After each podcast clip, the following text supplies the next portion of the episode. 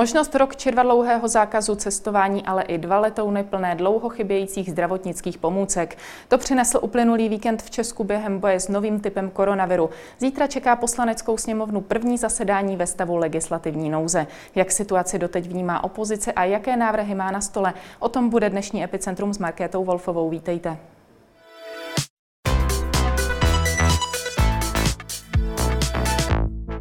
Ve studiu je se mnou předsedkyně TOP 09 Markéta Pekarová Adamová. Dobrý den. Dobrý den a děkuji za pozvání.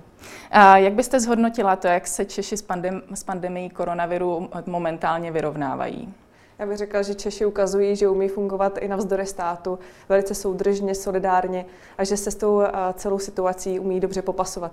Takže opravdu s velkým obdivem smekám klobouk, jak k tomu český národ přistoupil, jaká vlna solidarity se zvedla jak se lidé snaží pomoci druhým, množství dobrovolníků, šití roušek a všeho dalšího jsme svědky denodenně a stále přibývají další, kteří se takto zapojí. Takže chci jim za to takto poděkovat. Samozřejmě nejenom jim, ale i lékařům, zdravotníkům, všem složkám záchranného systému, všem prodavačům a prodavačkám pokladním, prostě úplně všem, i učitelům, kteří teďka v těch podmínkách vyučují na dálku protože opravdu to od každého mm, vyžaduje velké nasazení a navzdory tomu, jak stát v některých věcech pro ně selhal, tak eh, to zvládají na jedničku. Hmm. Včera přišla zároveň sputná zpráva, která ale asi byla i otázkou času. V Česku zemřel první pacient s nemocí COVID-19. Je to po třech týdnech od první informace o prvních nakažených u nás. Jak hodnotíte tuto dobu a celkově čísla u nás s onemocněním spojená? Tak určitě je to velmi smutná zpráva a při tedy přímou soustrast všem pozůstalým. Na druhou stranu určitě je zase úspěchem, je potřeba na to hledět i takto optimisticky, že eh, tedy na rozdíl od okolních států, na rozdíl od celé řady jiných států, těch obětí zatím není více. A to si myslím, že je také vizitka právě zejména našeho zdravotnictví a našich eh, zdravotníků ale eh, je tady důležité zmínit, že také by bylo potřeba více testovat. Stále ještě ta čísla nejsou optimální, byť se postupně zvyšovala, tak v posledních dnech se zase počet eh, protestování eh, snižuje a v hmm. tomhle směru si myslím, že bychom měli zabrat.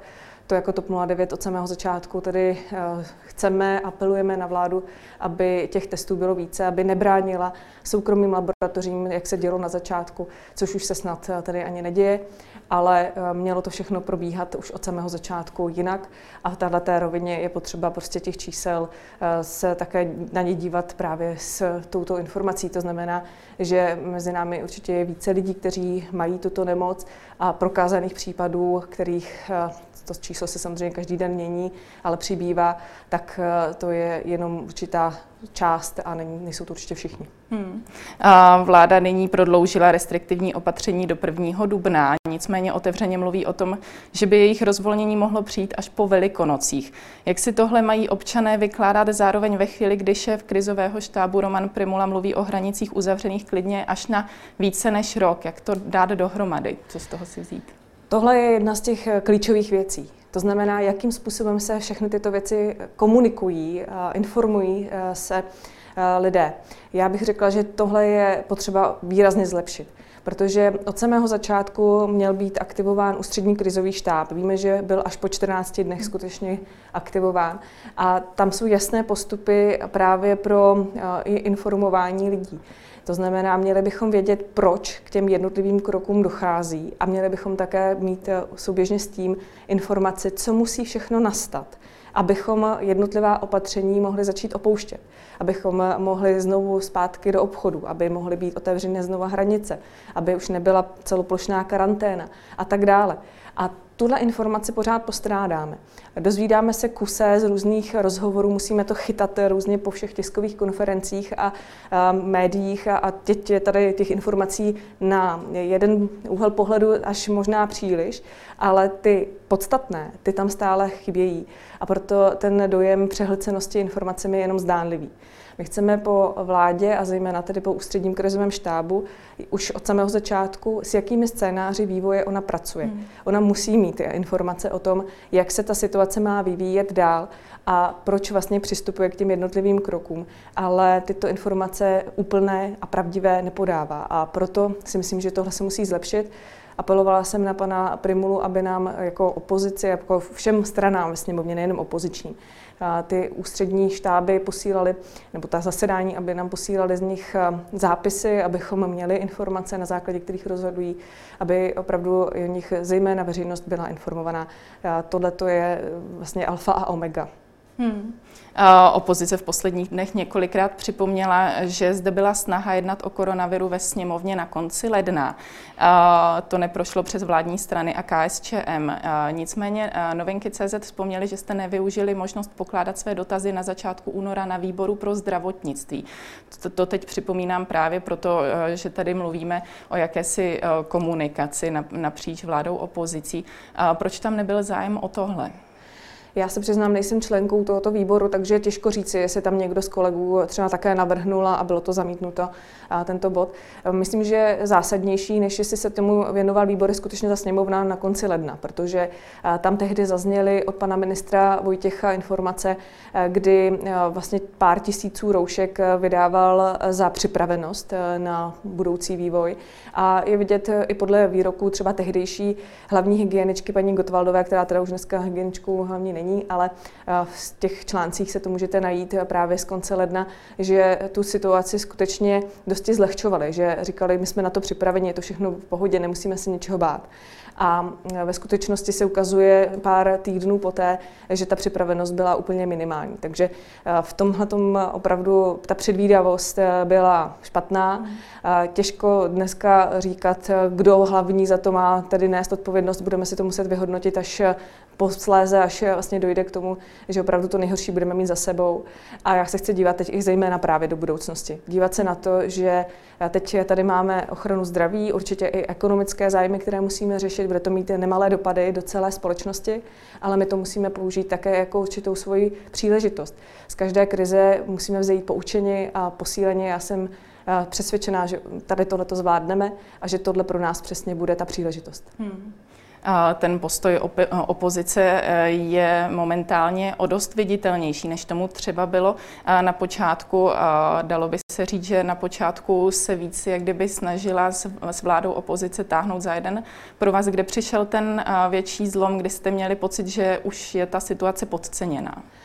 Já mám pocit, že úplný začátek podceněný byl. To opravdu cítíme všichni dneska, když vidíme, že šicí stroje jedou naplno pro to, abychom byli schopni vybavit eh, častokrát nejenom běžné občany, tam bych to ještě chápala, ale opravdu i zdravotníky a základní eh, vlastně lidi v první linii. Takže eh, tohle je určitě podcenění, které jsme eh, důrazně už na samém začátku podcenili jako republika.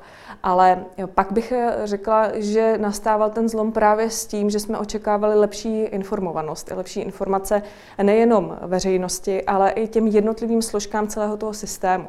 Protože na nás se obracejí naši starostové, na nás se obracejí lékaři, hygienici, lidé prostě z té první linie, kteří potřebují informace opravdu velmi pro promptně. A těm se dostávali často s několika denním spožděním, bylo zavedené nějaké opatření a vlastně starostové, kteří se podle něho musí začít okamžitě řídit, tak se o něm dozvěděli třeba až dva dny poté, respektive všechno se to dozvídali také jenom z tiskových konferencí vlády. A to je špatná komunikace, která má za následek chaos, která se nezlepšila ani ty tři týdny poté, co jsme tady měli první případ.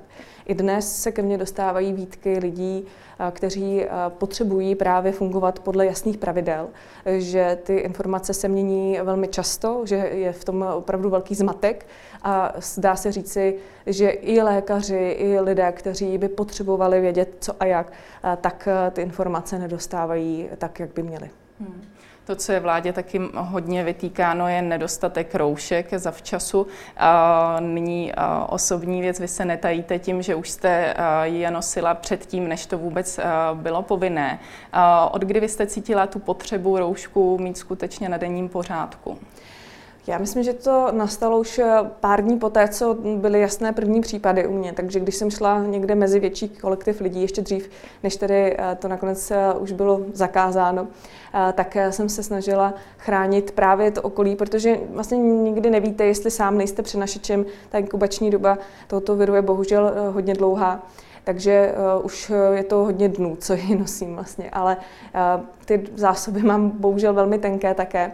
Takže mám poslední už na sobě a vím moc dobře, že už bych ji měla dávno mít vyměněnou, ale nemám šicí stroj, no, nemůžu si ji ušít teďka. Hmm. Takže asi při, přiskočím nebo přikročím k tomu, že si najdu na internetu takový návod, který umožňuje udělat si roušku i bez možnosti s šicím strojem. I takové jsou a vím, že jsou i studie, které říkají, že třeba nejlepší materiál na ně je vlastně vysavačový pitlík. Takže v tomhle směru ta vynalezovost vlastně dostihla úplně asi každého, hmm. ale Myslím, že jsme měli přistoupit k nošení roušek dříve. Je, je vlastně mm, báječné vidět, že se z jednoho dne na druhý stalo úplně běžné je nosit, že ten, kdo se možná předtím v tom necítil dobře, styděl se nebo měl takový blbý pocit z toho, tak dneska už se tak určitě nepřipadá, naopak by si připadal blbě, kdyby ji neměl. Hmm. Ta psychologie v tom byla velmi důležitá a tady tohle vláda také vlastně zpočátku komunikovala jinak, kdy ještě před pár dny pan premiér vlastně neměl roušku a říkal novinářům, kteří se ho na to ptali, tak my jsme od sebe dost daleko a vy, když máte roušku, tak vlastně já jsem v pohodě, já ji mít hmm. nemusím mít, tady mít nemusíme s ostatními ministry. A pak se to svičnulo velice rychle a najednou už tady všichni vnímáme, že to je důležité. Já jsem v tomhle docela poučená i s, v rámci cestování, když vidíte, vlastně, jak tomu přistupují eh, lidé v Ázii a jak opravdu tady často potkáváte v ulicích turisty s rouškami. Ono to má své opodstatnění, zvláště pokud oni sami třeba jsou nachlazení a chtějí tím chránit okolí. A to je ohleduplnost, které se asi učíme eh, teď postupně i my. Hmm. U roušek ještě chvíli zůstaneme. Premiér Andrej Babiš se minulý týden na úterní tiskové konferenci omluvil za nedostatek. Eh, připomeňme si jeho vystoupení. Jasně, my se omlouváme taky. My jsme měli slíbenou dodávku na pondělí, 5 eh, milionů roušek. Já jsem dostal milnou informaci, že zkrátka eh, ta česká firma to zaplatila do Číny, potom se ukázalo, že to nebylo do Číny, tak jsme se omluvili čínskému velvyslanci, takže my se všem omlouváme. Ale prosím vás, já bych chtěl strašně poprosit, abyste byli objektivní. Žádná země v Evropě nereagovala jak my. Žádná. První jsme zrušili lety z Itálie. První jsme za, zavedli eh, karanténu pro naše lidi z Itálie. Zrušili jsme Koreu. Zrušili jsme víza. Zavedli jsme první jako kontroly. Jo, takže všichni nás opakujou. Co mi dneska ta Evropa chce říct? Však všichni nás následují. Šli jsme v něčem Evropě co do zaváděných opatření příkladem, jak říká premiér. Podívejte, tady toto porovnávání se eh, mi přijde trošku nedůstojné. Jako určitě je dobře, že jsme k krokům přistupovali eh, s větší eh, možná razancí než některé jiné země a ukazuje se, že jsme opravdu byli schopni ten, řekněme, postupný vývoj počtu nemocných u nás zmírnit a tím chráníme právě i to, aby těch lidí zaraz, které budou, které, kteří budou potřebovat uh, velmi intenzivní péči v nemocnicích, nebylo tolik. Mm. Takže toto je určitě správné. Uh, na druhou stranu uh, v těch vyjádřeních často slýchám, Evropa to nezvládla, Evropská unie se k tomu špatně postavila, Itálie to nezvládá vůbec. Místo, abychom soucítili s tím, jak v Itálii opravdu trpí a je to opravdu velká katastrofa, tak se stavíme do role nějakého namistrovaného státu, který si má to právo plácat po ramenou. Eh, určitě mě těší, že tady není tolik případů eh, tak fatálních. Na druhou stranu, eh, co se týče třeba Evropy, Evropské unie, tak Evropská unie prostě nemá pravomoci řešit zdravotnictví v jednotlivých státech. To je opravdu záležitost každého toho státu. Takže ti, kteří kritizují, že Evropa v této oblasti nezasáhla, tak vlastně mm, popírají smysl těch jednotlivých našich politik, které máme svěřené jako samostatné státy. Pokud bychom to chtěli změnit, a mě by to vůbec nevadilo, měli bychom určitě nad tím přemýšlet do budoucna se pokusit v této věci právě třeba poučení z té současné krize eh, najít nějaký společný postup, eh, tak to ale asi musíme až v budoucnu. To teďka hmm. Eh, není možné. Evropa naopak nám v té věci, ve které kompetence má, a to jsou peníze, tak nám poskytuje pomoc. Poskytne nám opravdu nemalou částku, stejně jako ostatním státům. Vyčlenila na to pro nás 1,2 Eh, miliardy eur a to jsou určitě peníze, které mají postavit na nohy i českou ekonomiku a určitě pomohou. Takže eh, v tomhle směru musím nesouhlasit eh, s těmi různými výroky, které od pana premiéra nebo dalších politiků zaznívají. Hmm. Omluva Andreje Babiše zároveň přišla v reakci na omluvu ministra kultury Lubomíra Zaorálka. Jak hodnotíte tuto souslednost? Tak ona to byla taková omluva z donucení, je to z toho cítit. Myslím, že by bylo fér říct si lidem, prostě jsme v některých ohledech tu situaci podcenili, posypat si trochu hlavu popelem a říct si, mrzí nás to, teď jsme rádi za to, že prostě jste jako lidé se takto zmobilizovali a jsme vám za to vděční. Já si toho velmi vážím a chtěla bych tímto prostřednictvím ještě jednou těm lidem za to poděkovat, že opravdu vybavují domy pro seniory, různé další služby, sociální služeb, všechny možné vlastně další instituce, aby měly k dispozici právě roušky, protože se ukazuje, že v tuto chvíli si umíme takto pomoci vzájemně a ta solidarita je opravdu veliká. Hmm. Jak si vůbec podle vás eh, vedou v tuhle chvíli jednotlivá ministerstva, co do boje s koronavirem? Tak eh, určitě bude čas eh, i toto posoudit z hlediska jednotlivých agent. Já už jsem zmínila tu špatnou informovanost a ta jde většinou za ministerstvem zdravotnictví. Hmm. Opravdu se na nás obracejí zoufalí kolegové v rámci strany. Máme celou řadu lékařů a opravdu je vidět, že ty informace k ním nedoputovávají dobře. Nejenom ochranné prostředky, ale i informace. Takže tam vnímám jako obrovská selhání. Pak vnímám zase naopak velice pozitivně, protože já komunikuji s jednotlivými ministry, protože na mě se také obracejí desítky, možná stovky lidí denně s různými typy problémů. A musím eh, jedno ministerstvo zase naopak pochválit, a to je ministerstvo zahraničních věcí a pana ministra Petříčka. On není tolik vidět, nechodí na ty tiskovky, tak se neprezentuje, ale je pravdou, že on opravdu velmi promptně reaguje na veškeré připomínky nebo nějaké náměty ve smyslu i eh, konkrétních případů lidí uvízlých v zahraničí. Už jsem s ním řešila několik takových věcí a vždycky zareagoval velice rychle a vím, že tam je opravdu eh, velké nasazení. Já nechci říkat, že není nasazení na dalších ministerstvech, ale hmm. tady to jsou vlastně mé konkrétní zkušenosti. Eh, prostě každý den posíláme nějaké své připomínky, dotazy i vlastně svým způsobem eh, třeba nabídky právě na ochranné prostředky se k nám dostávají a komunikujeme s ministry napřímo a snažíme se opravdu v tomhle směru teď jim hlavně pomáhat. A v budoucnu budeme muset určitě ale vyhodnotit, eh, jak si kdo vedl, respektive jestli si celá vláda vedla dobře. A tam eh, se určitě dostaneme i k tomu, eh, kde jsou ta slabá místa a co všechno hmm. bylo špatně. Vy jste eh, v úvodu zmínila kritiku také co do eh, zaktivizování ústřední, ústředního krizového štábu, že přišel eh, poměrně pozdě. V minulý týden v rozhovoru pro Blesk zprávy jste zmínila, že jde o otázku jakéhosi ega Andreje Babiše. Vnímáte zároveň tuto situaci jako nějaký vládní boj, který v tuto chvíli vybublává na povrch mezi ČSSD a hnutím ANO? Určitě se pan premiér obával o to, že by mohl přijít o světla kamer. V tuto chvíli ale nemůže myslet na sebe ani na své PR, ale je tady opravdu základem myslet na životy lidí. Takže v tuhle chvíli si myslím, že to je jedno z těch nejhrubších podcenění té situace, ta nejhrubší chyba, která přišla.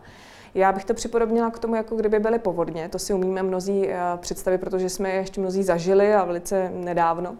A kdybychom věděli od eh, vlastně meteorologů, že v jižních Čechách uh, už se řeka, vylidni, že už se řeka vylívá z koryta a tady v Praze uh, se tomu věnoval sám primátor a neřešil to společně s dalšími odborníky a řešil akorát to, jestli bude před kamerami říkat jako první, ano, my víme, že to sem přijde a že tady prostě bude také zřejmě voda v domech. Takže tam opravdu nemůžeme tomhle vnímat ten jednotlivý zájem toho jednotlivce, ale musíme se dívat na to, co je potřeba pro celek a Českou republiku v tu chvíli opravdu měl převzít eh, krizový eh, štáb, který měl řídit jednotlivé kroky. Myslím si, že teď stále ještě procházejí, protože už týden by měl fungovat, tak stále procházejí takovými určitými bolestmi právě v té komunikaci, ale mm, když bychom si toto odbyli na samém začátku a pak už to fungovalo hladce, eh, tak celá řada věcí mohla prostě být dneska mnohem lepších. Ale tohle je přesně věc, která ukazuje, že v takovýchhle věcech, v takovýchhle katastrofách mají fungovat jasná pravidla. To, je nejzásadnější poučení z, této, z tohoto stavu. Hmm. Hlavně z ČSSD se ozývají silné hlasy za výměnu ministra zdravotnictví Adama Vojtěcha, jeho náměstkem a současným šéfem krizového štábu Romanem Primulou. Je teď podle vás a z hlediska opozice vhodná doba na změnu ministra?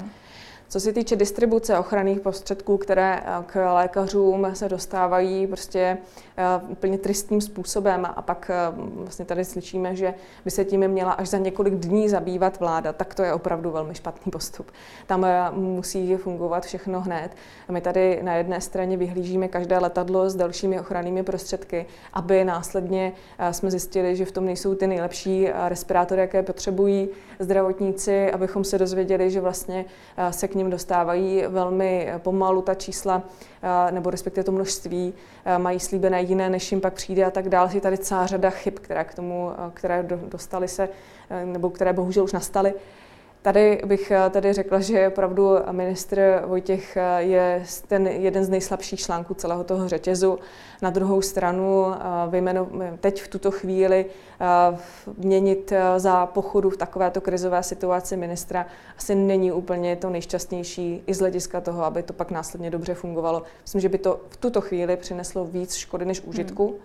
Mm, ale eh, nemyslím si, že jeho pozice je udržitelná dlouhodobě. Hmm. Zítra vás čeká první zasedání sněmovny ve stavu legislativní nouze. Má se jednat především o ošetřovném, jeho prodloužení a rozšíření, mimo jiné i na živ- živnostníky. Jde o plán, na kterém se shodne celá sněmovna. Tak eh, já bych chtěla opravit tu jednu eh, informaci ohledně živnostníků. To tam totiž v tom návrhu zákona vláda nemá. A tohle je jedna z klíčových věcí, kterou eh, chceme řešit. Proč se vlastně ty kroky dějí takto každý zvlášť. Ošetřovné se má řešit pro zaměstnance.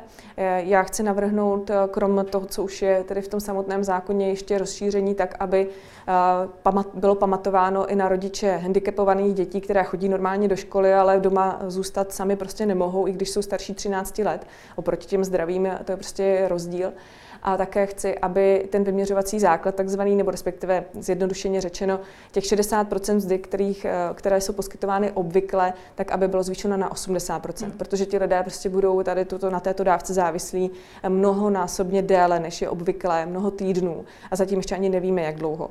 A pak je tam celá řada pozměňovacích návrhů od kolegů, kteří třeba chtějí, aby se vyplácela ta dávka opravdu rychleji, eh, což je taky klíčové a to určitě podpoříme. Ale není tam eh, vůbec pamatováno zatím na OSV OSVČ a ministři, a já jsem s nimi v kontaktu s panem Havlíčkem, jsem si dneska ráno vyměnila e-mail, kde mi potvrzoval, že ministerstvo to řeší tak, aby to bylo stejné jako pro zaměstnance i pro OSVČ ale pak na druhé straně se z veřejných eh, zdrojů od paní ministrně Maláčové třeba dozvídáme, že by to mělo být eh, pro děti od 6 let až, nikoliv mladší. Takže to jsou rozpory, které, eh, to je opět zase chyba v těch komunikačních těch informacích. Plyne nám tady spousta informací, které jsou protichůdné. Já bych byla ráda, aby v tom bylo jasno, to si tam zítra chceme ujasnit, ale zákonem to zatím připravené, alespoň zatím není. Možná ještě hmm. rychle na tom pracují a chtějí to předložit opravdu za 5 minut 12. Ale jedno z těch opatření, eh, které my jsme sami podporovali, bylo právě i, aby jsme se na OSVČ, aby dostali nějakou jednorázovou pomoc, která eh, bude jak pro ty, kteří mají děti, tak i pro ty, kteří nemají, protože prostě celá řada živnostníků, nevím, kadeřnic, dalších profesí, jich nesčetně moc, kteří museli ze dne na den zavřít. Nemají žádné příjmy a prostě v tuto chvíli jsou závislí jenom na tom, jestli ten stát jim nějak pomůže nebo ne. Můžou velmi snadno mnoho z nich zkrachovat, spadnout na dno a pak to bude stát mnohem víc, než když jim teď pomůžeme. Hmm. To je právě důvod, proč TOP 09 zároveň představuje desítku ekonomických eh, doporučení pro řešení situace OSVČ. Kterou, eh, které z těch opatření byste z té desítky nejvíce vypíchla? Myslím, že je zásadní je tady tato rychlá jednorázová pomoc. My navrhujeme, aby to bylo vlastně ve výši 45 tisíc rozloženo do tří měsíců. To znamená, že by každý dostal 15 tisíc měsíčně po dobu té krize. Vím, že to není na jedné straně mnoho, ale na druhé straně určitě by to mělo pomoci, aby eh, ti lidé opravdu eh, byli schopni eh, ekonomicky přežít. To je pro nás naprosto klíčové. Myslím, že teď v tuto chvíli se tady z těch návrhů už pohybuje tak velké množství, že se některé z nich třeba v život neuvedou, ale my jsme se snažili přijít s takovými návrhy, které jsou zaměřené jak na živnostníky, tak na firmy, aby opravdu jsme zamezili tomu úplně nejhoršímu. A hmm. klíčová je teď rychlost. Součástí těch opatření je také odklad EET.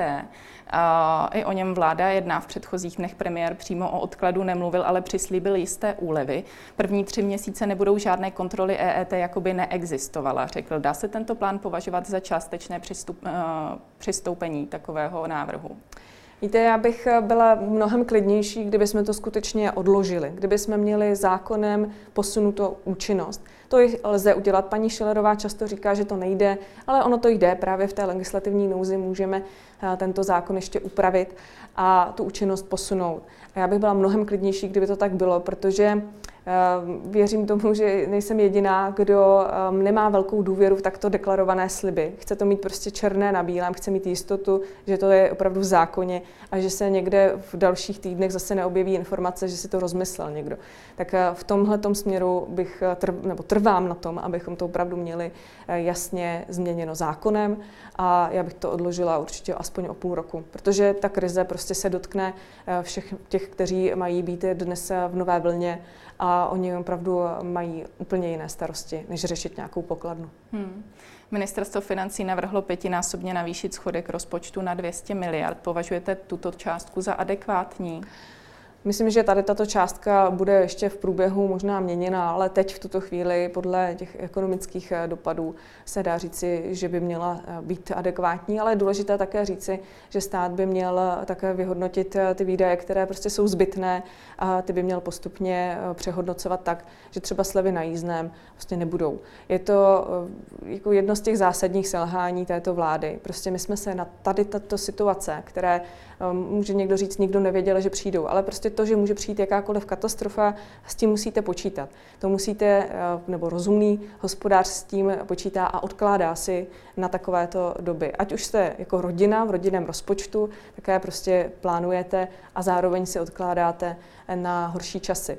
A toto tento stát pod vedením eh, vlády Andreje Babiše neudělal. Prostě rezervy nemáme, rezervy se naopak prošustrovaly a teď se budeme muset eh, právě o to bolestněji zadlužovat a budeme ten náklad nebo ten budoucí, řekněme, zátěž přesouvat na všechny mladé generace. A oni si to nezaslouží. Takže my jsme měli v tomhle směru opravdu být připraveni.